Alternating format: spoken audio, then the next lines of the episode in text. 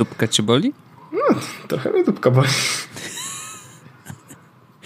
Witam serdecznie, Pawle Orzechu. To 139 odcinek Jesło z podcastu. I to już nie jest podcast zmywarkowy. Wyjątkowo. Oficjalnie. Ale spokojnie, za tydzień do tego wrócimy. Nie, no żartuję. Nie będzie już więcej tematów zmerkowych. Nie, no wracamy do spraw publicystyczno-publicystycznych. Oczywiście, poruszamy same ważne tematy w sferze nowych technologii. Naturalnie. Wojtek. No. Wojtek. To ja. Słuchaj, może przejdźmy od najnowszych rzeczy.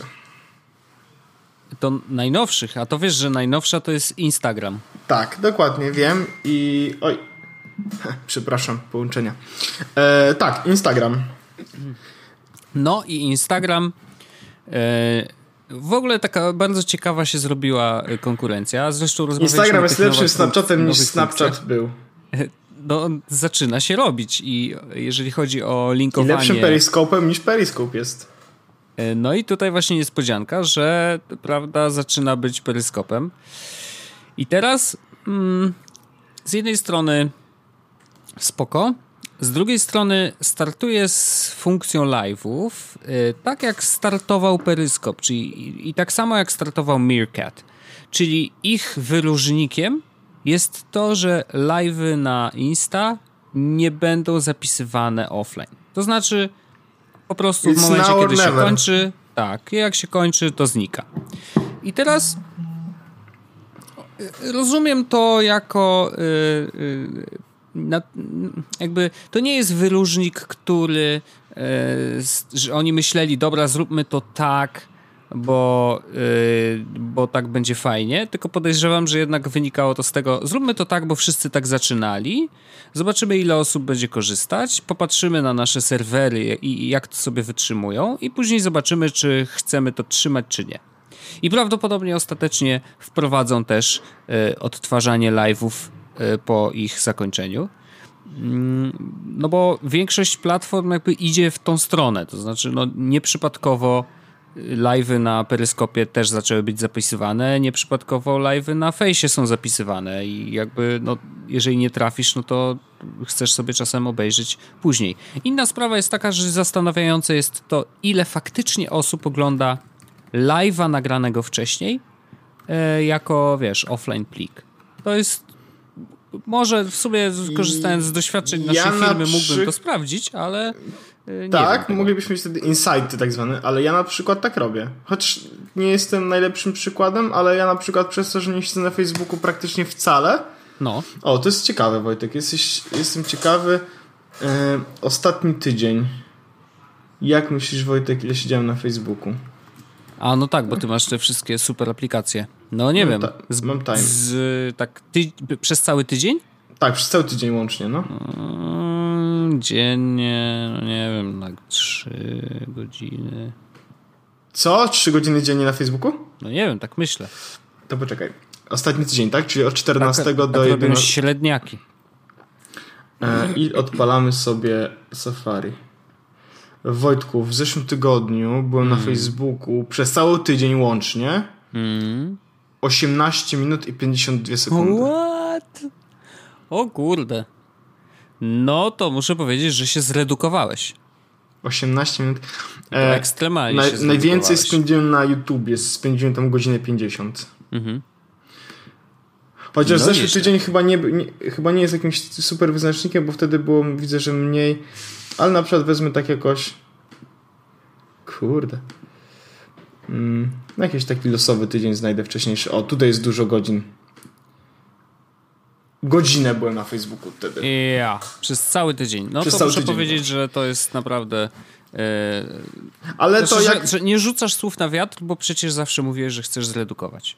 Tak, i udało się. Ale chodzi mi bardziej o to, że ja faktycznie jak wtedy wchodzę, to na przykład wszedłem, bo Magda mi wysłała, mówi, patrz, bo tutaj był live z tego, z kosmosu, coś tam, nie? Mhm. No to jakby oglądałem takiego sucharowego live'a, no bo byłem ciekawy. Ja od razu powiem, to był fake. Że to był fake, no. Znaczy inaczej. To nie był fake, bo to faktycznie było nagranie z kosmosu. Tak, ale to, że to było live, to nie był live. No. Tak, tak. cwaniaki, kurde. Ale faktycznie, no to jest tak, że rzeczywiście na pewno jakaś tam grupa odbiorców ogląda live'y później. Natomiast ten ruch Instagrama, że tak, prawdopodobnie oszczędzą sobie miejsca na serwerach, a przy okazji mogą powiedzieć, no jesteśmy teraz inni niż ci wszyscy, nie? Więc jakby patrzcie, jak to u nas jest spoko. Czy to jest dobry ruch? No, Instagram z aplikacji, która robiła zdjęcia i nakładała na nie filtry, już rozrósł się dość znacznie i to całkiem niedawno. Znaczy, ten taki nagły rozwój Instagrama obserwuję od, ja wiem, paru miesięcy. Od kiedy rzeczywiście wstanęli w szranki ze Snapchatem. I to jest fajne widzieć, że jednak nie zasnęli. Wiesz, że jednak się rozwijają, że coś się nadal zmienia. Ja na przykład, szczerze mówiąc, jak teraz odpalam sobie Instagrama, to robię to nawet nie po to, żeby przeskrolować zdjęcia i dać lajka komu trzeba. Oczywiście Arturowi zawsze daję, jakby, no, to jest inna kategoria, ale... Mi się już nie chce nawet na Instagramie lajkować. Mi się nie chce go odpalać, mam go na pierwszym ekranie, nie chce mi się go już odpalać. A ja odpalam i oglądam sobie te story. W sensie, że wiesz, ja jak mi się nudzi, to ja sobie odpalam. No to ja mam w tym momencie jedno story do obejrzenia. W sensie tak w ogóle, nie że jedno nieobejrzane, tylko mam jedno story do obejrzenia. To ja tak mam na Messengerze na przykład, który też po prostu już jest kosmiczną aplikacją i tu tego na przykład nie lubię. Znaczy aplikacja, która miała służyć do komunikacji, nie powinna służyć do komunikacji. I ja rozumiem dokładanie możliwości wysłania komuś zdjęcia, gifa, naklejkę, nie wiem co tam, no jakichś innych pierdół, ale nadal opierający się na komunikacji. Nie rozumiem dokładania do tego, wiesz, elementów takiego tworzenia własnej historii, że i tak dalej, i tak dalej. Jakby tutaj ten Snapchat mi nie pasuje zupełnie. Mnie na przykład denerwuje ja Facebook Messengera mam tylko z jednego powodu.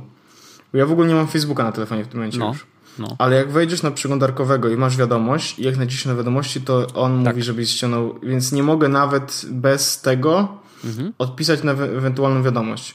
A niestety mam tak, że teraz co prawda ostatnią wiadomość na Facebooku mam z 10 listopada. Nieźle. Ale jak przeskruję tak odrobinkę, to widzę tutaj wiadomości z września. No okej, nice. W każdym razie, no jakby to mnie denerwuje, już widzę sierpień. No. Więc denerwujące jest to, że muszę mieć pobranego tego gunwianego Messengera tylko po to, żeby ewentualnie raz na jakiś czas odpisać. Ciężkiego, no więc, to jest chyba najgorsze. No on ze 190 mega waży, więc to jest w ogóle jakiś dramat. No ale niby jest ta wersja Lite, natomiast tylko na Androidzie na razie i też nie jest dostępna w Polsce i prawdopodobnie nie będzie, bo mamy za dobry internet. I ona chyba nie będzie też na iPhone'ie, bo to jest na low-endowe fony. A, no widzisz, więc... a ja bym bardzo, bardzo chętnie miał takiego leciutkiego Messengera. To by było super. No ale to nie jest lipa. No. Ale wracając do tego Instagram Live'u, no to ja rozumiem całkowicie jakby to, że się przenoszą. Faktycznie Instagram będzie takim miejscem, które ma wszystkie obrazy bez wideo, tak naprawdę takich, powiedzmy, średniometrażowych. I przez średniometrażowy mam na myśli to, co jest na YouTubie. No. To Instagram będzie miał wszystkie inne jakby media obrazkowe, tak? Masz zdjęcia, masz wideo, takie do minuty, masz Snapchat. Trochę komunikacji też. Trochę komunikacji, tak. Dochodzi do tego teraz zaraz Snapchat, bo będą nie tylko będą Instagram Live, ale też disappearing materiały jakieś. Tak. Do tego będziesz miał Facebook Live, więc tak naprawdę Instagram Live. Więc tak naprawdę będziesz miał dostęp do prawie wszystkich możliwych metod komunikacji wizualnej w jednej aplikacji. Tak, no dokładnie. Dokładnie. I to jest, kurczę... I to oczywiście ma sens, tylko że na przykład od kiedy, to też zauważyłem u siebie, że od kiedy Instagram przeszedł z takiego trybu, że pokazywał mi chronologicznie zdjęcia od osób, które obserwuję, do aplikacji, która losowo pokazuje mi zdjęcia moich znajomych i pozwala zobaczyć story i tak dalej, to zacząłem korzystać z niego zdecydowanie mniej. I zastanawiam się właściwie, co robi na pierwszym ekranie mojego telefonu, bo mam przynajmniej 12 aplikacji, w których mógłbym w tym miejscu. Już z Hyper korzystam częściej, Wojtek. O, proszę. Proszę. Ale to tylko dlatego, że Hyper też zmienił... Zmienił bardzo design w ogóle. Tam się pokręciło na maksa. Jest teraz tak, że nie jest tak, że codziennie 10, tylko co godzinę jedno. To akurat mi się chyba mniej podoba niż to wcześniej. Bo miałem takie poczucie, że wiesz, mam wybrane 10 materiałów do obejrzenia i to jest 10, które wystarczy, że obejrzę dzisiaj. A teraz jak mam co godzinę jedno, to mam tak dużo... No to masz 24 dziennie. No tak, ja mam w tym momencie zapisane 71. Ale, no właśnie. Ale no teraz nadrabiaj. Plus jest taki, że one się pojawiają, wiesz, na podstawie tego, co jakby znekstowałeś albo zapisałeś, no nie? No tak, tam się coś uczy rzeczywiście. W ogóle Hyper, jak ktoś nie zna, to zdecydowanie polecam. To są fajne te wideo mimo wszystko. Warto sobie chociaż wejść i popatrzeć, nawet nie zapisywać, ale popatrzeć, tak wiesz, na zasadzie, mam chwilę to... Chyba nie ma na Androida w ogóle Hyper. Nie, nie ma. Ale no ja już polecałem go, więc zachęcam. Zachęcam Hyper do oglądania wideo. Wybór redakcyjny z różnych platform, bardzo dużo z YouTube'a, ale też z innych platform, tam już teraz Wired chyba jest, ma własny player jakiś. W każdym razie dobre źródła, dobre materiały i w zależności od tego, czego szukacie, czy to jest komedia, czy jakieś ciekawostki, czy coś tam, to zawsze coś znajdziecie dla siebie. Tych kategorii tam też jest dużo, także myślę, że każdy znajdzie coś tam fajnego dla siebie. Chyba się powtórzyło. Ale generalnie, Wojtek, powiedz mi, jak oceniasz Facebook Live, Instagram Live. Czy to jest według ciebie ważny ruch na tej platformie? Czy to jest rzecz, która może sprawić, Wojtek, że będzie żyło ci się lepiej w tym kraju? Mi na pewno nie. W tym kraju też na pewno nie. Oczywiście żartuję. Ale generalnie to jest jakiś tam krok, ale to nie jest... Trudno mi powiedzieć, żeby to był krok jakiś taki milowy, wiesz, że zauważalnie Instagram nagle albo bardzo straci, albo bardzo zyska na popularności. To jest... Oni weszli chyba... Bardzo jestem ciekawy w ogóle, jak Instagram od środka wygląda. To znaczy, jak oni w momencie, kiedy Snapchat wszedł i w momencie, kiedy zdecydowali, dobra ziomeczki, wprowadzamy tego Snapchata. Instagram wszedł, oni tak, oh shit. I mam wrażenie, że oni od tamtego czasu, kiedy podjęli decyzję, dobra, wprowadzamy coś podobnego do naszej aplikacji, to tam weszli w jakiś totalnie nowy tryb, jeżeli chodzi o produktywność, jeżeli chodzi o kucowanie, jeżeli chodzi o wprowadzanie nowych rzeczy, bo to naprawdę dzieje się bardzo szybko. Jak na... Wiesz, serwis, który generalnie tak średnio się rozwijał w ostatnim czasie, szczerze mówiąc. Znaczy, pomijając ten czas, wiesz, od Snapa, no to tam się tak niewiele zmieniało. No to wprowadzili sobie wideo, co było takie mech. Wprowadzili bumerang, sam zrobiłem jednego bumeranga, no spoko, nie? Ale to były tylko takie malutkie dziubaski, a teraz rzeczywiście mam wrażenie, że po prostu co 2 tygodnie, co miesiąc pojawia się coś zupełnie nowego, także jestem pod wrażeniem i ciekawy jestem właśnie, jak od środka ta firma wygląda teraz, czy oni biegają tam, wiesz, ze wszystkim, czy kurde kucują, wiesz, w prędkości 200% i wiesz, i te funkcje wypuszczają jak najszybciej, bo mają też jeszcze dużo do zrobienia, ale jest coraz lepiej, także to jest kolejny krok i w sumie mam poczucie, że to jest to już się powoli kończą rzeczy do skopiowania, że teraz zaczyna się moment, oczywiście jeszcze mogą sobie tam filtry na twarz zrobić, co pewnie za chwilę będzie, bo przecież Facebook kupił Masquerade, więc to jest kwestia tylko integracji, ale powolutku kończą się nowe rzeczy i trzeba zacząć teraz kombinować samemu. I jestem bardzo ciekawy, jak dalej Instagram będzie się rozwijał. Mam nadzieję, że nie oceniłem nic, ale... No nie, ale ja mam nadzieję, że wrócą do tego, stwierdzą, wiesz co, Wojtek, za komuny było lepiej, wracamy do 4 filtrów. I kasujemy wszystkie inne funkcje. Tak. Nie podoba nam się. Precz. Wojtek, nie powiedzieliśmy o jednej ważnej rzeczy przy okazji, znaczy, właściwie dopiero zaczęliśmy podcast, ale nie powiedzieliśmy o... Wojtek, Android Pay w Polsce. Jest on. Android Pay. Powiedziałem o tym w specjalnym wydaniu vloga newsletterowego. Tak, w ogóle to zapraszamy do Patronite'a, bo tam wtedy się dostaje newsletter. I ten newsletter jest jedyny w swoim rodzaju. I nie wiem, na razie czy jest jeden w ogóle. Tak, jest jedyny w ogóle, a poza tym jest jedyny w swoim rodzaju. Nie wiem, czy nasi patronsi w ogóle wyczaili, że tam są easter eggi tak zwane. Ja myślę, że tak. Myślę, Wojtek, że tak. Nie dostaliśmy feedbacku, ale jak ktoś znajdzie, to myślę, że dostaniemy. Więc szukajcie. Ale Android Pay w Polsce, w ogóle to było zabawne na tej konferencji, nie wiem, czy ty też zwróciłeś uwagę, bo w ogóle tak jest to było, że konferencję prowadził ktoś z Palibat. Pan się nazywał Palibat i prowadził konferencję z Mountain View w Kalifornii. Dokładnie tak. Na Google Hangouts. Na tej platformie. Tak, i konferencja trwała mniej więcej około 8 minut. I po 8 minutach... Ja to szanuję. Czy są jakieś pytania? Cisza. No bo Palibat, dzięki... Palibat wszystko wytłumaczył, no. Palibat zrobił tak dobrze, że...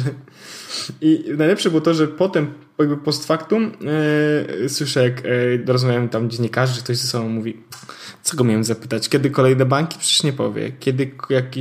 Kiedy konkretny bank? Przecież nie powie. No i mają rację, kurde, no bo już chyba wszyscy wiedzą, że to tak jakby się na konferencji Apple zapytać, ej, kiedy zaktualizacja iPhone'a? No nie możemy oczywiście podać przy produktach. What the hell w ogóle? Czy ktoś jeszcze wierzy w to, że... Ktoś wierzy, że dostanie odpowiedź na swoje pytanie. Tak. Natomiast Android Pay jest w Polsce i co fajne, jakby już jest w 3 bankach, zaraz będzie w 4. Tak. A się trochę zdziwiłem, jakie banki, szczerze powiedziawszy, bo o ile Alior Bank Zachodni bez WBK, aha, to zrobiłem to samo co ty, no Bank Zachodni WBK, T-Mobile, usługi bankowe, no to żaden z tych banków mi nie pasuje. M-Bank, który będzie wkrótce, to mi zupełnie pasuje, bo on taki nowoczesny. Cała reszta myślałem, że nie. ING w ogóle dziwne, że brakuje, bo ING jakby przystosowane jest do tego, żeby mieć pewną kwestię. To jest ciekawe, że oni tak jakoś, nie wiem, znaczy no, to jest zawsze kwestia, to nie jest tak, że pewnie nie są gotowi, tylko to jest kwestia negocjacji i tego, czy podpiszą umowę, czy nie. No. Natomiast najbardziej przykre jest to, że no nie mogę sobie przetestować i pokorzystać z Android Pay. No bo stwierdziliśmy, że nie będziemy podpinać karty Magdy tylko po to, żeby zapłacić za jakieś kłopotki, nie? No wiesz, no, ale... pamiętaj, że prowadzisz podcast technologiczny i wiem, tylko że ja już płaciłem for the sake of doing it. Zrobiłem to już iPhone'sem, jak wtedy był boom i było superancko. I chciałbym mieć to i zazdroszczę ludziom, którzy mogą sobie płacić telefonem, no ale no jakby... Cóż, żyłem tyle lat bez tego, więc następne pół roku poczekam, jak będzie trzeba. No i właśnie to jest pytanie. Ja rozmawiałem i mówiłem o tym też w vlogu, że rozmawiałem z gościem z Mastercarda. Znaczy, on nie jest bezpośrednio zatrudniony w Mastercardzie, ale zajmuje się ich PR-em. No i rozmawiałem chwilkę, mówiąc, że no ja czekam, okej, Android Pay fajnie, ale czekam na Apple Pay. No i on powiedział, że nie słychać nic. To znaczy, że... tak. Wiesz, jakby jeżeli miałby wchodzić jakoś niedługo, to prawdopodobnie przynajmniej byłoby słychać jakieś pierwsze w ogóle wzmianki gdzieś w firmie. Podobno takich nie ma, więc podejrzewam, że to niestety ten moment jeszcze daleko. No ale to ja będę czekał, w najgorszym wypadku wiadomo, od marca przychodzimy na Androidy i tyle, nie? Chyba ty. Ale no tak, ja mogę, Wojtek. Oczywiście, ty możesz, ja średnio, ja już się zamknąłem. Ale wiesz co, i mam rozkminę teraz. Nie mówiłem o tym nikomu, więc będziesz pierwszą osobą, która to usłyszy i nasi słuchacze również. Będą drugimi. Nie, ja chyba zrozumiałem, o co chodzi w Apple. I ja powiem. O pieniądze. Też? Naturalnie. Znaczy pomijam kwestię wydania książki, bo to jest oczywiście bekotwórczy materiał. Bardzo mocno. A który kupujesz model? Większy czy mniejszy? Ja myślę, że tam Norbert trochę płacze, bo on to musi mieć, wiesz, żeby mieć to w muzeum swoim. Ja już mówię, no już jak usłyszę cenę, to mówię, o cholera, tyle będę musiał wydać. Ja mówię od razu, tak jak tylko słyszałem, że wypuścili, 100% Norbert już napisał, że to kupuje, nie? Wchodzę i patrzę, widzę Norbert, pisze, czy może chcesz mi kupić w Berlinie? Ja już to chyba pisałem albo mówiłem, ale generalnie wychodzę z takiego założenia, że jeśli... a Apple wypuściłoby Gunwo, no nie? W sensie krowie Gunwo, tak jak Karcek jest Community kiedyś wypuścił, tak placek, no nie? No. To Norbert kupił i powiedział, że Android takiego nie ma.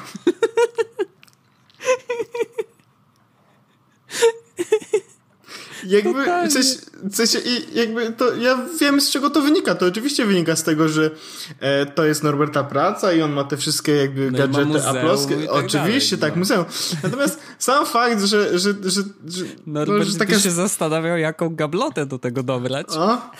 Czy tutaj może końską skórę albo krowią skórę pod spodem damy pod to gunwo, bo ten, nie? I wiesz, zdjęcie byłoby, nie? No. Na tle byłby tak. Apple Watch po lewej stronie z aktualną godziną i było to gunwo na tym, no nie? I byłoby taki podpis, że it's time for Apple's shit. I w komentarzach ktoś by napisał, ej, kiedy na Androida? A Norbert by powiedział, nigdy. Nigdy w świecie. Właśnie o to chodzi. Czy odcinek będzie się nazywał Gunwo? Nie, nie będzie się nazywał Gunwo. Nie, nasze odcinki nigdy jak się nie. Ale Apple się skończyło? Ale Apple placek możesz dać. I będzie taki... Nieoczywiste. Ale... No dobra, sprytne, no. Więc jakby... Wejdzie, tak. Ale wracając do tego, że zrozumiałem Apple. Jeżeli chodzi o komputery, telefony i tak dalej, bo ja już o tym trochę mówiłem, ale wydaje mi się, że to mi się tak bardziej osadziło teraz, że Apple rozleniwia. W takim z jednej strony pozytywnym sensie, a z drugiej strony nie do końca. Bo ludzie generalnie lubią być leniuszkami. No przyznajmy to sobie. Każdy z nas jest leniuszkiem. Ja jestem zawsze produktywny, Wojtek. No, oczywiście. Przepraszam za te dźwięki, ale wypiłem kawę, bo jest taki... Bo jesteś taki produktywny. Tak. W ogóle Wojtek nauczył się robić jednej rzeczy naraz, więc kawa nauczyłem i ten. Tak, nauczyłem się Wojtek robić kawę w ogóle, ale to może w tytule, nie? Doskonale. W każdym razie ludzie lubią być leniuszkami. I Apple mówi, ziomuś, jakby jeżeli o nas chodzi... to daj nam pieniądze, a my zrobimy tak, że ty sobie możesz być leniuszkiem. I dużo rzeczy zrobimy za ciebie. I teraz na przykład wybór komputera. Mamy, jeżeli chodzi o nowe MacBooki, zaraz pewnie będziemy jeszcze o nich rozmawiać, ale nowe MacBooki, 3 modele. Chcesz z touch barem? No to już tylko 2. Chcesz duży czy mały? No duży, okej. I teraz... To masz tylko 3 pod spodem. I masz do wyboru tylko parę rzeczy tam, wiesz, troszeczkę szybszy procesor, jak ktoś się zna, to się zna, jak się nie zna, to nie weźmie i załatwione, i kupione. I już. Proces wyboru jest bardzo prosty. Do tego oczywiście koszt jest bardzo wysoki, ale trochę za to, nie? Za to, że nie musisz wybierać. Jeżeli chodzi o myślenie o tym, jak tu skonfigurować telefon, nie? Ziomuś, kup drugiego iPhone'a, jeżeli miałeś wcześniej starego, wszystko masz już na swoim iPhone'ie. Więc jakby automatyzacja, to, że jest cloud, to, że te wszystkie rzeczy sprawiają, że nam jest bardzo wygodnie i nam jest wygodnie być leniuszkiem, bo nie musimy szukać dodatkowych aplikacji do czegoś tam, bo one już są, bo nie musimy zastanawiać się, a gdzie tu notatkę zapisać. No masz notatki, no jakby proste, tak, hello. Masz kalendarz, masz wszystko. One się łączą z innymi kalendarzami. Jeżeli masz inne kalendarze, nie ma problemu, proszę bardzo, tu możesz się skonfigurować i tak dalej, i tak dalej. Apple sprawia, że jesteśmy leniuchami. Jak ja bym teraz miał zastanawiać się nad tym, czy kupić coś z Windowsem, to mam tak. Której firmy? Pierwszy bardzo duży problem. Okej, powiedzmy, że wybijają się... Trochę ale tak, wiesz, ale na przykład... Wybijają się chcesz... Dele, Asusy, coś tam, coś... Okej, nie? Dobra, powiedzmy, że wybieramy. Kolejny. Procesor, ile trochę... pamięci, ile... Wiesz, i jaki duży dysk i teraz wszystkie... Złącza będą miały wszystkie na szczęście. Ale generalnie robi się troszeczkę problemu przy samym wyborze. Później software. No niby na tego Windowsa wszystko już jest, nie? Niby tak, ale no różnie to bywa. Nie zawsze, wiesz, masz te OneNote jakieś, jak ktoś nie korzystał wcześniej, to dla niego to też jest jakieś dziwne.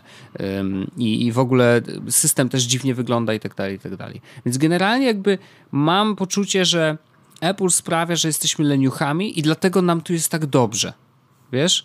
I tak samo jest z iPhone'em, tak samo jest z Apple Watchem. Dla mnie Apple Watch totalnie dla leniuchów. To jest zegarek, kurde, który ci czasem powie, że masz, kurde, wstać, no.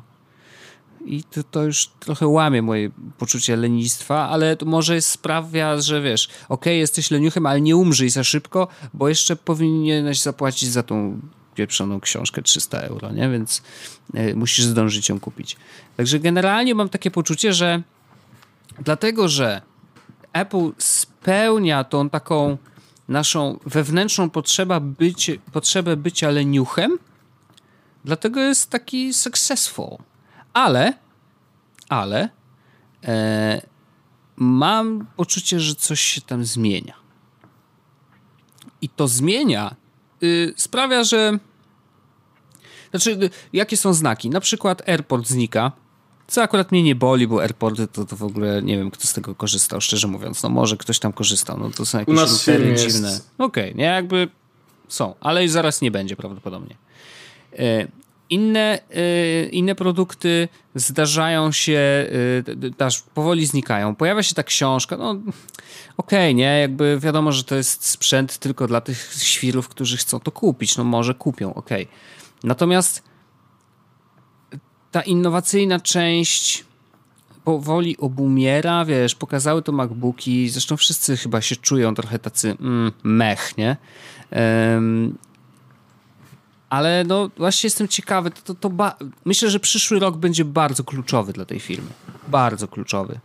Bo ich drive, taki hype na Apple'a powoli się wyhamowuje, nie? I jak no jednak trochę tak. Ja czuję się, wiesz, ostro zagnieżdżony w tym całym ekosystemie i nie mam na razie, wiesz, poczucia, że muszę to zmienić natychmiast. Zresztą takie zmiany są, wiesz, to są latami się robi tak naprawdę. To trochę jak z aparatem, jak nakupisz dużo obiektywów jednej firmy, no to później głupio jest się przerzucać na drugą firmę tylko dlatego, że ma coś lepszego, nie? Więc takie mam poczucie, że po pierwsze...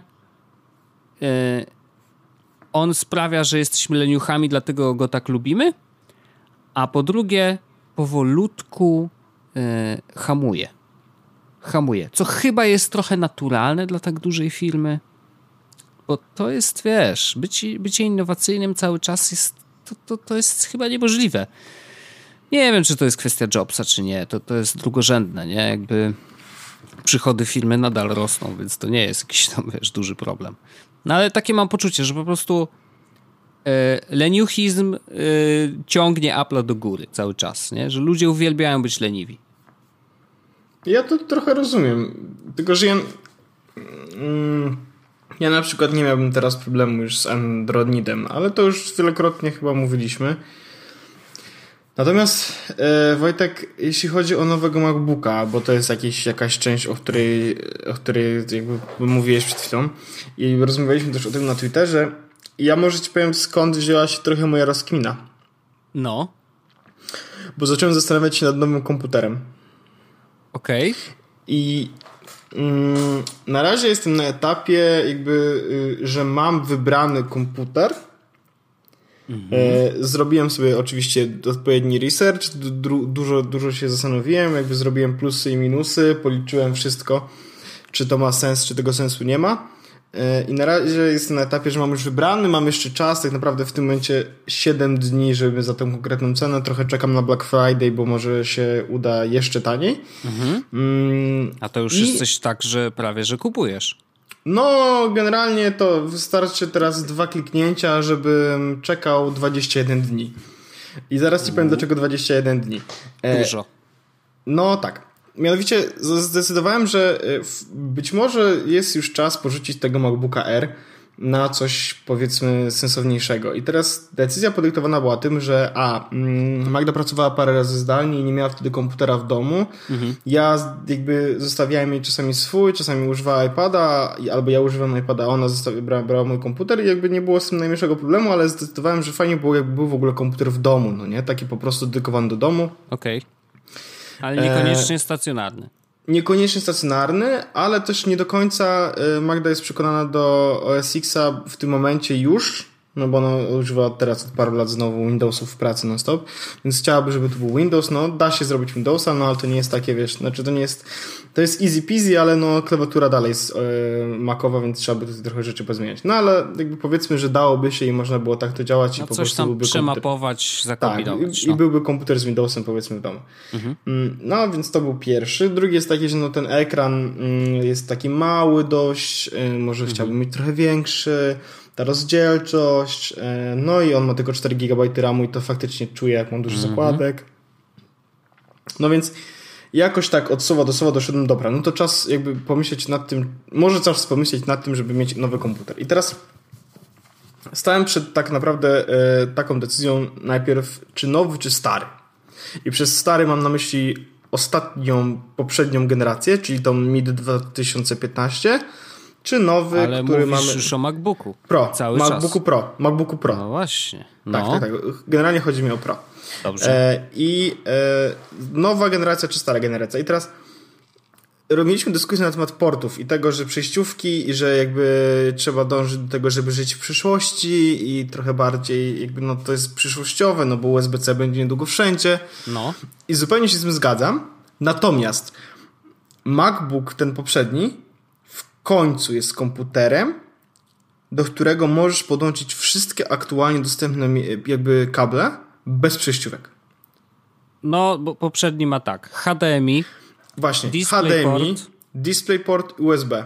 USB i do tego SD 3.0 i do tego slot na kartę SD. I to są wszystkie rzeczy, z których ja korzystam. I teraz tak. Oczywiście podpinam sobie sprzęt na USB, no bo ja ładuję na przykład telefon w pracy z mojego kompa. Do tego no, używam drugiego monitora na HDMI, no w tym momencie mam przejściówkę, ale jak nie będę musiał mieć przejściówki, no to super, mam też w domu też korzystam z przejściówki, jakbym nie musiał mieć przejściówki, no to wiadomo, fajnie, no nie? Jakby wydatek mniej, czy jedna mały kabelek, jeden dongle, któremu trzeba nosić mniej. Więc no jakby tak. Dongle life jakiś już w tym momencie mam i bardzo chciałbym z niego zrezygnować. Dla mnie jakby przejście na zrezygnowanie z MagSafe'a jest bardzo dużym minusem, bo tyle razy już zrzuciłbym komputer, że to jest w ogóle... Wiesz, jakaś, no, jakiś dramat. Rozumiem. Tak. No, Thunderbolty powiedzmy, że jakby trochę mi wiszą, USB-ki bardziej się cieszę z tego, no bo i kartę SD, bo też używam karty SD, w tym momencie używam w MacBook Air jako dodatkowego dysku 64, tam 32-gigabajtowego, no po prostu, żeby mieć jakby slot na kartę. Więc to jest jakby wszystkie porty, które są w tym urządzeniu, są porty, z których ja korzystam i nie musiałbym kupować żadnych przejściówek na USB-C. Nie mam w ogóle w domu żadnego kabla na USB-C. Ja też nie. No. Więc idąc jakby tą drogą dedukcji, zrezygnowałem jakby z tych najnowszych, tak? I zostały mi stare. I teraz 13 czy 15. I tutaj Magda jakby była głosem rozsądku. Powiedziała do mnie: Paweł, jak już masz sobie kupić komputer, do którego nie będziesz miał drugiego monitora, bo nie chcę mieć drugiego monitora.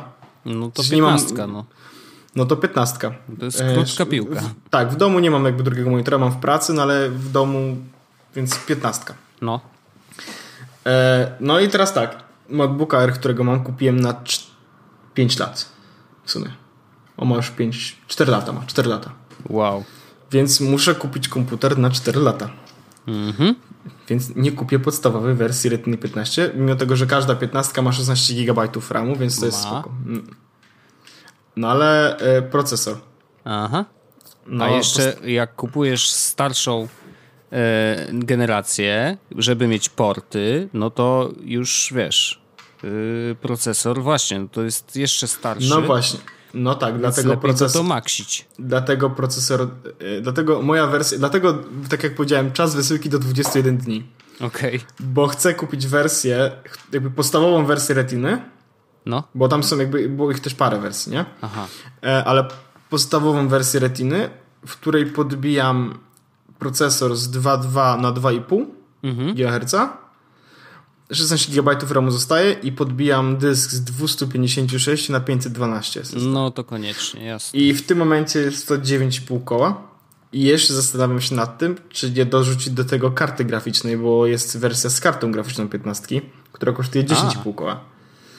z taką zewnętrzną, znaczy on ma wtedy nie. dwie. Czy... Tak, właśnie, chodzi o to, że ma dwie. Ma Iris Pro i ma do tego tam Radeona. No więc zastanawiam się jeszcze nad tym, ale no generalnie mówimy o 10 kołach mniej więcej. I to jest moment, w którym zastanawiam się nad tym, czy nie kupię tego komputera. I czekam na ten Black Friday, bo może na przykład jeśli będzie 10% zniżki, to przy 10 kołach mówimy o 1000, więc całkiem przyjemnie. No jasne.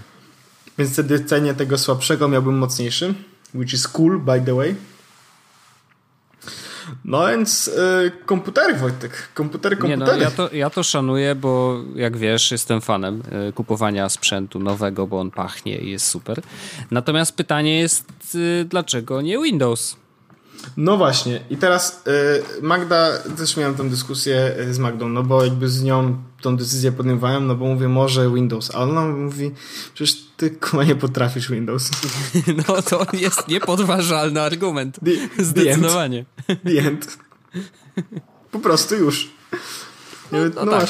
Właśnie, masz rację. True. Znaczy, ja podejrzewam, że gdybyś tak siedział nad Windowsem, ja bym chciał zamontować live kamerkę, która streamowałaby 24 godziny to, jak ty siedzisz przy komputerze z Windowsem. To ja bym to oglądał totalnie. Jeśli chodzi o Windowsa, no to ja miałem, jakby popatrzyłem tylko na jeden sprzęt Windowsowy. No. Na Surface'a. Aha, teraz okay, no. MZF. Surface Pro 4, czyli ten najnowszy, z rysikiem od razu, nie? No. I teraz tak, bierzemy wersję 16 GB RAMu, no bo wiadomo, 2016 rok. No jakby był 2032, no to byśmy brali 32, wiadomo. No. Dokładnie. Mamy tak. Poczekaj. 512 SSD, no bo jakby szanujmy się. Oczywiście. I 7. Owszem, dlaczego nie? No oczywiście. I teraz, no tutaj tego jest rysik. To jest niebo, jezioro? Skylake? Shit. Już ci powiem, wiesz? Bo wiesz, te i 7 to też mają bardzo dużo tych swoich iteracji różnych. Ja to się już totalnie jestem pogubiony. No, ale nie jedyne wiem, co słyszałem jest... to, że Skylake, że coś jest takiego jak Skylake. Aż wejdę, tak. Słuchaj... w Wikipedii zajrzę i zapytam, co to jest chyba najnowsza, wiesz? Słuchaj, chyba tak, ale nie jestem pewien. W każdym razie dążę do tego, że jak mówiłem, że MacBook Retina będzie kosztował mniej więcej około 10 000, to jest na Allegro, nie? No, w Apple kosztuje jakby 1,5 koła więcej. Czyli tam mówimy na przykład o tam 12. To Microsoft Surface Pro 4 512 GB SSD i Intercore i 7 kosztuje, Wojtek, 11 100 zł. Czyli jakby pick one. Więc kupując jakby jeden z sprzętów... Czyli co, jednak ten dotykowy ekran jakoś niepotrzebny. Nie, właściwie doszedłem do wniosku, że miałbym stare śmieci, nie? No ale to jest, fajne jest to, że lubię ten moment zastanawiania się nad tym, wybierania sobie i tak dalej, to jest bardzo takie dla mnie przyjemne. Ja uwielbiam, to jest dla mnie tak przyjemne, to jest naprawdę, tak. To jest... I tak, a może jak ten wiesz, kupić, że masz jakiś tam budżet i wiesz, że i tak musisz kupić, nie? To ten moment wybierania i tak grzebania i konfigurowania sobie. Jeszcze jest tak, że wiesz, że jeszcze nie muszę, nie? Ale mam ten budżet i tak zastanawiam się, kurde, no może bym tak sobie... A może taki, a może poczekamy jeszcze trochę, a może niedługo jeszcze trochę potanieją, wiesz, no bo jakby ustalmy też jedno, ten mój komputer jakby on jest powiedzmy czasem słaby, czasem tam nie daje rady, ale generalnie no to nie jest tak, że ja się tnę, kiedy go używam. No ale nie? Rozumiem potrzebę po prostu kolejnego właściwie, no bo będziecie mieli dwa wtedy, tak? No tak. Tego nie wyrzucasz. Nie, nawet nie mam go zamiaru sprzedać, bo jak sprawdziłem, to on 1800 zł na Allegro. Ojoj. No. To możesz podbić sobie dysk za to. Nie, no bez sensu. W ogóle akurat chyba w poprzedniej edycji nie było terabajtowych SSD-ków, więc 512 to był chyba max. A nie, terabajtowe były, 2 terabajtów nie było. No ale bez sensu, terabajtowy SSD to ja z tym zrobię. Internet będę pobierał? W sensie ja mam teraz 28, Wojtek, jakbym miał 256 to już by był upgrade. Jak będzie miał 512 to ja nie wiem, co się będzie działo. No wiadomo. Przecież ja zwariuję. Boże, wszystkie internety ściągnę. Totalnie to widzę. Ale No tak, tak, więc taka rozkmina. Wiem, że u nas na Jedwąsaczach często dyskutuję na temat komputerów, więc teraz ja też o komputerach mówię. Komputer pozdro. No tak. Dobrze, znaczy wiesz, ja przyklaskuję ze względu na wybranie jednego dobrego systemu operacyjnego. I Linux, Debian. Przynajmniej jak ci wyślę na przykład plik numbers, co nigdy się nie wydarzyło, ale... Nigdy się prawdopodobnie nie wydarzy, ale gdyby, to nie będzie jęczenia, że nie mogę sobie otworzyć. Prawda? Znaczy zawsze mogę otworzyć na Hyper lub iPhone. Yes. I w 6S, export do... Export as PDF. Albo XLS... XLXS. Export as my ex. Tak. Good job, Wojtek. Wspaniale to powiedziałem. Dokładnie. Ja w ogóle dzisiaj jestem rozgadany, ponieważ muszę to powiedzieć, to jest tętno pulsu. Dzisiaj byłem w telewizji. I co? Wow. I co? I nagle cisza zapadła. Właśnie. Byłem w telewizji. Poczekaj, a w ogóle słyszysz to? No. Ja też jestem radosny, Wojtek, bo ja wygrałem konkurs. Jaki? Co to za konkurs? Słuchaj, no na Facebooku nagrałem suchary i dostałem kokoloko. Takie Boże. Od Bakalandu bakalie. To wspaniale. A ja byłem w telewizji TVN 24 bis. Czyli taka, to jest taka telewizja, której prawdopodobnie nikt nie ogląda. Na YouTubie byś miał więcej obejrzeń. Prawdopodobnie tak. Prawdopodobnie tak. No w każdym razie... Byłem tam i opowiadałem o tym, jak to się fajnie pracuje w korporacji i ja bardzo chętnie w ogóle bym jeszcze raz poruszył ten temat w kolejnym odcinku, bo mam wrażenie, że od kiedy rozmawialiśmy w ogóle o pracy, to po pierwsze nie wiem, czy dużo się zmieniło, ale wydaje mi się, że ja mam parę mózg i trochę rozkmin mamy więcej i można by zrobić takiego śledzika 2. Co ty na to? Trochę tak. Ja szczególnie mam ostatnio dużo rozkmin na temat w ogóle sensu pracy. O! Może by tak na przykład nie pracować. No, w sensie w jakiś sposób, może nie bezpośrednio, ale w sensie na zasadzie od jutra, ale rozważam, czy na przykład nie powinienem myśleć o tym, żeby na przykład za jakiś rok na przykład rzucić w ogóle wszystko w cholerę, zacząć podróżować po świecie jak nomad. Znaczy jak nomad może niekoniecznie, ale podróże generalnie.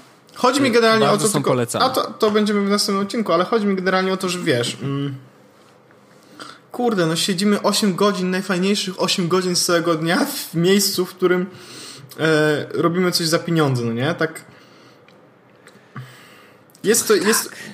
Jest to Wojtek jakieś takie smutne, że zdałem sobie sprawę z tego, a to takie męskie będzie trochę, ale to powiem. Magda kupiła sobie sukienkę ładną. Okay. I szliśmy do pracy i zdałem sobie sprawę z tego, że jej coworkerzy w pracy będą widzieć ją w tej sukience dłużej niż ja przez cały dzień. To jest prawda. Znaczy, i to jest smutna prawda. No trochę tak, ale ja wolę na przykład dziewczyny oglądać bez sukienek. Nie, ale wiesz o co chodzi. Albo, że na przykład kiedy tak naprawdę spędzasz więcej czasu z kolegami z pracy niż z żoną. No akurat ty, Wojtek, na pewno. Boom! Headshot, kurwa. Mam cię. Dzisiaj po prostu strzały zostały wystrzelone. Po prostu, co dzisiaj się dzieje? Dobra. Star, to będzie dobry odcinek, już to czuję po prostu. Słuchaj, Wojtek, ja mam temat. No? A propos, będę rantował, gotowy? O matko, to ja... Napisałem to na Twitterze dzisiaj, ale będę to opowiadał. Ja może jakieś, nie wiem, ciasto sobie przygotuję, ale jedziesz. Słyszałeś o InPoście? Czytałeś to? Nie. Ale to dobra, to... Zezłościłeś się? Ale jak, słuchaj, ale to w ogóle jest strasznie cała historia. Kupiłem w ogóle taką piłkę. Taką piłkę jak... Nie, to się nazywa piłka rehabilitacyjna dla kobiet w ciąży. Jak na Allegro przecież to wyskoczy. Chodzi o taką piłkę, Wojtek, wiesz, do skakania, do siedzenia, taka okrągła, duża, gumowa. W pracy czasem i takie są. Kupiłeś dla siebie? Nie, kupiłem dla Magdy, żeby ona mogła sobie siedzieć i na przykład tak sobie mogły paznokcie. Tak, bonsować. Mhm. I zamówiłem z paczkomatem, no bo wiadomo, zajęty człowiek, Wojtek, wiesz jak to jest w naszym branży. Paczkomaty król, wiadomo. No. I dostałem SMS-ka, że no, twoja paczka wyjątkowo czeka przy paczkomacie u kuriera. W samochodzie. W samochodzie, tak. I tak. To jest jakby komunikat, który dostaję dość często, bo nasz paczkomat chyba jest non-stop przepełniony. I teraz wyobraź sobie tak. Wpadamy tam o godzinie 20. No i ziomuś, mówię mu, że no tutaj mam taką paczkę, to są moje ostatnie 3 cyfry i jakby I need my paczka. No. A koleś zaczyna chodzić po tym, po wnętrzu tego samochodu swego, rzuca tymi paczkami, które tam leżą, depcze te, które tam leżą, w ogóle jakieś takie mniejsze. Słychać jak coś w ogóle pęka, coś jakieś zgrzyta, jakieś szkło, w ogóle dramat, no nie? Mhm. Świeci sobie latarką i to trwa około 10 minut, po czym ja go tak pytam, to może skoro tak pan ten, to może ja też pomogę, no nie? Mhm. I mówi, no spoko, zapraszam wszystkich, w ogóle z 3 osoby, nie? Wchodzimy do tego samochodu, wiesz, i ja staram się uważać, bo mówię, no nie chcę, żeby ktoś nadepnął na moją paczkę, ja nie chcę nadepnąć na czyjąś paczkę. No. Więc uważam, odkładam sobie na bok wszystkie paczki, generalnie tam, z 30. I 31 to była moja, na szczęście miałem takiego super farta, że ona była umieszczona tak w rogu, że po prostu trzeba było ją zauważyć albo podnieść wszystko z boku, żeby zobaczyć, że tam leży paczka, więc dlatego jej nie znalazł. No i dlatego też nie można było na nią nadepnąć. Ale więc w czasie, wiesz... Tak, ale zobaczyłem bardzo dużo różnych małych takich liścików, które były podeptane, absolutnie brudne od butów i tak dalej. I cała przygoda w paczkomacie, to był najdłuższy chyba mój odbiór, trwa 30 Wojtek minut. O matko. I jak znalazłem swoją paczkę, to koleś mi jakby, wiesz, no proszę podpisać i tyle.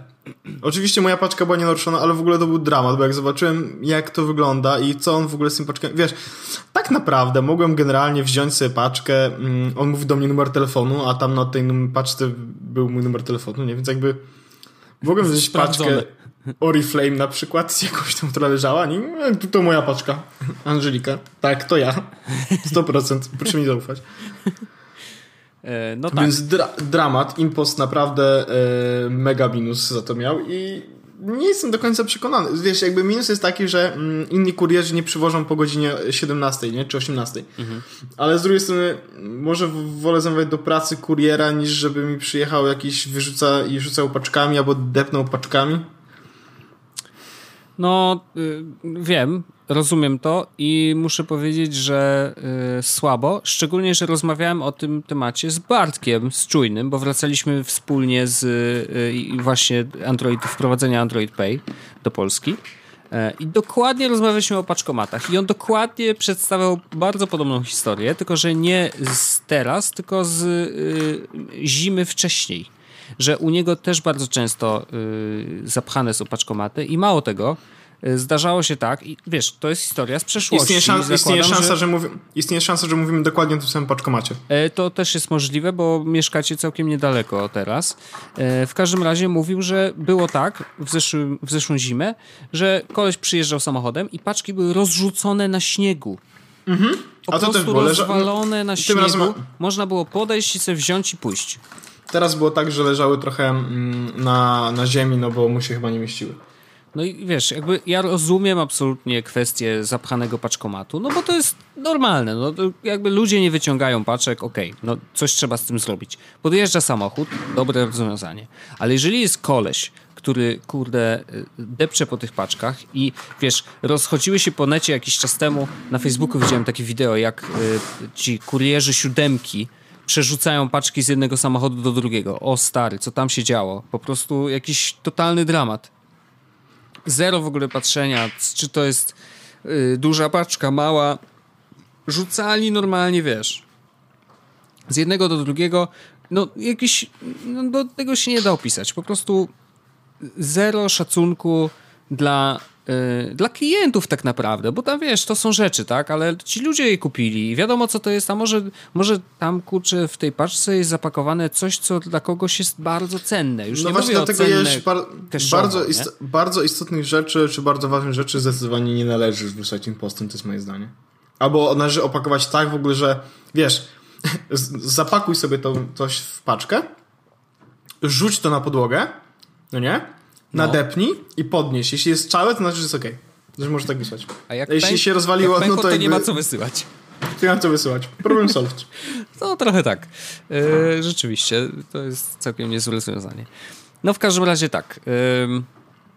Rzeczywiście słabo. Nie podoba mi się to. Ja miałem podobną sytuację. Znaczy o tyle podobną, że też był zapchany paczkomat, ale jak ja podszedłem do paczkomatu i samochód był znowu podstawiony, taki dość duży, no to koleś nie miał żadnych paczek na ziemi, nie deptał ich, tylko po prostu znalazł moją i mi dał, wiesz, no nic złego się nie wydarzyło, także nie mogę powiedzieć z tej strony nic złego, ale no, to zawsze jest kwestia człowieka, no niestety. I to na każdym, właśnie przesyłanie paczek jest bardzo problematyczne, bo ten łańcuch jest bardzo długi, wiesz, zależnie oczywiście jeszcze skąd idzie paczka, bo jak idzie z Chin, no to już w ogóle, ale łańcuch ludzi i rąk, przez które ta paczka przechodzi, jest strasznie długi, więc no naprawdę może się jej zdarzyć bardzo dużo złych rzeczy, no. Także no słabo, że takie rzeczy się dzieją. No ci ludzie naprawdę powinni o to dbać. Ja rozumiem, że mogą być przemęczeni, mogą być, kurczę, skatowani, może im za mało płacą, nie wiem, no ale... No, ale to nie jest nasz problem, w sensie ja płacę za swoją paczkę i chcę, żeby ona dojechała w normalnym stanie. Nie? Tak, tak, no, skoro wiesz, no to podnieśliby ceny tych paczek, okej, nie? Jeżeli, może to jest jakiś pomysł, żeby podnieść trochę ceny przesyłania kurierem, tylko po to, żeby rzeczywiście mieć pewność, że ta paczka dojdzie tam w stanie nienaruszonym. No. Także Wojtek, słabo, no nie fajnie. Ja mam jeszcze jeden temat. No, to akurat na ostatnie 10 minut. Bang, bang, bang. Dokładnie. Bo mówiłem w jakimś odcinku dawno temu o takiej aplikacji, która nazywa się Arq. I to była ta aplikacja do robienia backupów na jakby chmurach typu Dropbox, Google Drive. No. I te backupy miały być zahasowane, enkryptowane, bezpieczne, takie, że jakby tylko ty masz do nich dostęp, żeby nikt nie mógł czytać twoich informacji, które jakby ze swojego komputera wrzucasz do sieci. No. I mam podobną aplikację. Okej. Tylko, że nazywa się Cryptomator. Aha. I nie służy do robienia backupów, tylko służy do tego, żebyś z niebezpiecznej chmury, gdzie ktoś analizuje twoje dane, zrobił chmurę, która jest bezpieczna i w której twoje dane też nie wyjdą tak naprawdę na światło dzienne.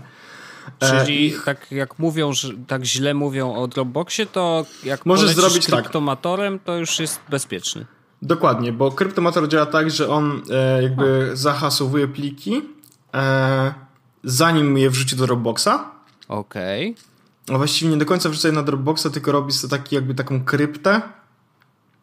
Do tej krypty wrzucasz pliki, ta krypta jest trzymana na Dropboxie i jakby te pliki są wszystkie zahasowane. I teraz Kryptomator jest w ogóle za darmo. A właśnie widzę, że to jest pay what you want i można zaznaczyć 0 euro, czyli można tak, po polsku. Na Maca jest za darmo, jest też za darmo na iOS-a, za darmo na Androida. Okej. Okay.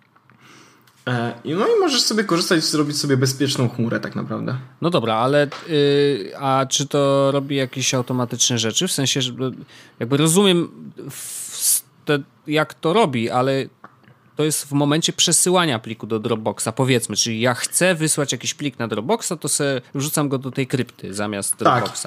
Tak. I wtedy ona na Dropboxie... A to robi automatyczne backupy też? Nie, mówię, to jest tylko i wyłącznie do robienia bezpiecznej... Okay. Dobra. To jest, jak chcesz mieć automatyczne backupy, to Arq. I Arq kosztuje niestety 60-50 baksów. Ale one time, czy? One time. Możesz nawet wydać 80 baksów, czy tam 70 baksów, czy dodatkowe 30. I wtedy masz jakby lifetime update za darmo. O, okej. Okay. Znaczy za darmo, no w cenie. I wtedy masz backupy jakby na wszystkich chmurach, na jakich chcesz. No powiedzmy za cenę tej chmury, tak, nie musisz jakby się posiedzieć, czy to będzie Dropbox, czy to będzie Google Drive, czy OneDrive, no bo wszędzie po prostu będzie robił zahasowane te pliki. No i z Kryptomatorem jest dokładnie tak samo. Zrób z niebezpiecznej chmury, jakby z mało prywatnej chmury, chmurę prywatną. I to tak właśnie znalazłem i zdecydowanie polecam, no bo to jest fajna opcja zawsze, żeby... No mam Dropbox na przykład 12 GB, tak? No nie chcę trzymać na przykład zdjęć, no ale mogę zdjęcia wrzucić do Kryptomatora i trzymać na Dropboxie po prostu sobie kryptomatorową chmurę, w sensie kryptomatorowe pliki. To jest ciekawe w ogóle podejście do tematu, znaczy, że oni właściwie nie trzymają żadnych plików, no tylko... Tak, i właściwie kwestia... to jest fajne podejście, wiesz dlaczego, Wojtek? No. Bo jest problem taki, że ciężko znaleźć na przykład bezpieczny, na pewno zamknięte miejsce do trzymania backupów, tak? Więc Arq zrobił inną metodę. Każdy ma jakieś miejsce do trzymania plików, jakąś chmurę, tak? Dropbox, Google Drive, cokolwiek. Mhm. Więc po prostu trzymajmy tam zahasowane pliki. Okay. Tam. Cryptomator zrobił znowu ciężko znaleźć chmurę, która jest bezpieczna do trzymania jakichś tam paru plików. Nie jako backupu, tylko jako plików tak, na przykład. Tak, tak. No to po prostu używasz jakiej chmury chcesz i możesz tam wrzucić te pliki już zahasowane. I wiesz, to jest fajne, bo możesz sobie porobić parę takich jakby krypt, to się nazywają krypty. Mhm. Na przykład wiesz, możesz mieć kryptę zdjęcia jakieś domowe, na przykład jakieś pliki firmowe, tak? I można na nich spokojnie pracować i one są jakby cały czas zapisane. Zdjęcia pindoli na przykład też oddzielnie. Dokładnie. I zdjęcia pindoli w osobnej chmurze i jakby one są wszystkie trzymane oddzielnie, osobno w chmurze. Żeby odblokować, to musisz oczywiście wpisać hasło, więc jakby to jest bezpieczne. Pindol 1, 2, 3. Klasyk, ale ale nie wpisujcie takiego hasła nigdzie, wykorzystując mojego maila. Klasyczny Wojtek. Bo wiecie, to może się źle skończyć. Dodam taki disclaimer. Wojtka, hasło. Prośba o nieużywanie. Windows 23. Prośba o nieużywanie. Dziękuję. Zapisałem Wojtek, więc jakby wszyscy będą bezpieczni. No mam nadzieję. Znaczy jak ty napisałeś, no to jakby ja czuję się bezpieczny teraz. Tak, i tylko pójdzie do internetu, więc się nie bój. No jasne, wiadomo. No to spoko. Ale nie, bardzo, bardzo ciekawe w ogóle podejście. Ja w ogóle miałem ostatnio dyskusję ze znajomym, który jest dźwiękowcem u nas w pracy, bo padł mu dysk SSD w kompie. Mhm. No i jak to zwykle bywa, prawda, nie robił backupów żadnych. No i niespodzianka. I tam próbowali coś mu, wiesz, przywrócić, jakieś pliki się udało, innych nie, wiesz jak to jest. No i generalnie zainteresował się tematem backupowania, więc mu podesłałem kilka możliwości i oczywiście zaproponowałem NAS w domu plus cloud storage, jeżeli chodzi o najważniejsze pliki, plus backupowanie samego NAS-a właśnie w jakiejś chmurze, więc tutaj mógłby jeszcze sobie cały NAS, który ma backupy...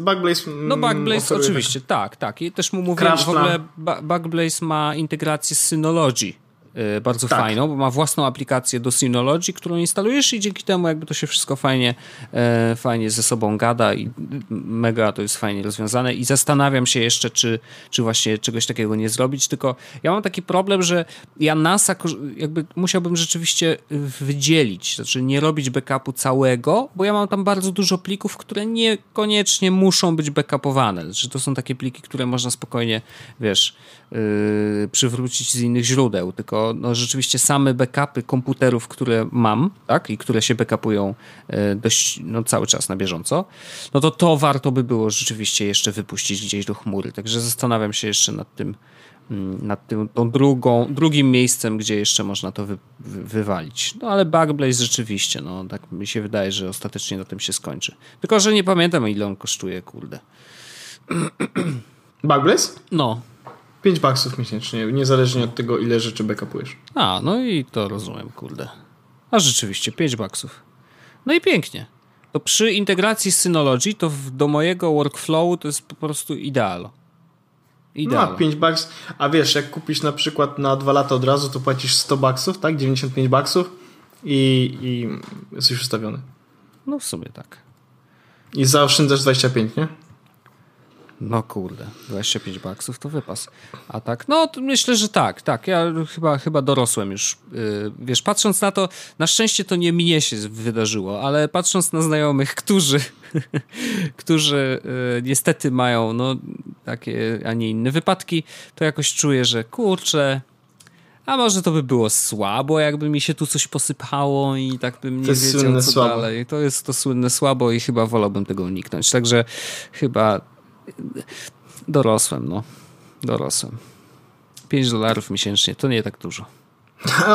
Jezus Maria, nie wierzę. Cicho. Nie mów nikomu. Nasi słuchacze też na pewno nikomu nie powiedzą, że Wiman wreszcie posłuchał Orzecha. Ale spokojnie, jeszcze dysku nie szyfruje. Jakby nie przesadzajmy. Okay? A to dziwne, Wojtek, bo to jest tylko jeden switch. Ja wiem, może szyfrujesz, a nawet nie wiesz? Nie, ja nie włączałem, bo gdzieś tam czytałem, że jednak komputer trochę wolniej działa. Więc ja muszę mieć pełną petardę. Mm-hmm. Jak wiesz. Mm-hmm. Mm-hmm. Nie, znaczy w pracy to nie wiem, czy mi pozwolą zaszyfrować dysk w ogóle.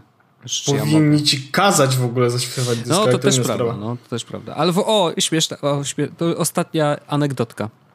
Przyszli do nas ziomeczki, którzy sprawdzają, czy masz legalny software na komputerze, nie? I tak chodzą od komputera do komputera.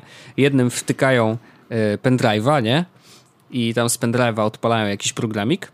A do mnie przyszedł i mówi... Mogę teraz tutaj zrobić? Ja mówię, ile to potrwa? No nie, już 10 minut, okej, no to nie ma problemu. Zalogował się na admina i wchodzi w dyski sieciowe, nie? I tam grzebie, szuka tego jakiegoś pliku, znalazł plik.jar. Klika 2 razy. Nie masz Javy. Ja mówię, no nie mam, po co mi Java? Przepraszam, mamy 2016 rok chyba, nie? A on mówi... to mi się nie chce tego szukać. Okej, to wywalone. Ale przyjdę kiedyś. I mieli wtedy zainstalowaną Javę. Ja mówię, tak? Jak chcesz, to se sam zainstaluj. Ja nie chcę tej Javy. Ja nie zainstaluję Javy. Wojtek, choćby dzwoni, zamula komputer. Choćby przyszli w nocy i pukali do naszych drzwi. Nie zainstaluję Javy moimi rękoma. Nie zainstaluję Javy. Nie zrobię tego.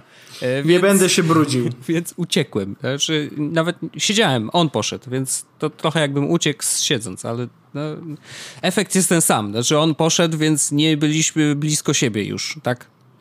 Rozumiesz, co chciałem powiedzieć? W każdym razie uniknąłem sprawdzenia. Znaczy, wiesz, mi to wisi, nie? Bo nie mam tam nielegalnych rzeczy, chyba że Spotify jest nielegalny, może jest, nie wiem. Nie jest nielegalny, jest wszystko legalne. Ale gdyby był nielegalny, no to mają mnie, więc będę musiał, wiesz, wyślesz mi pomarańcze do więzienia? To dla ciebie pomarańcza. Nigdy nie miałem lepszego brzucha. Pozdrawiam. Dziękuję ci, Wojtek. Do usłyszenia za tydzień. Do usłyszenia, pa. Jest Podcast o technologii z wąsem.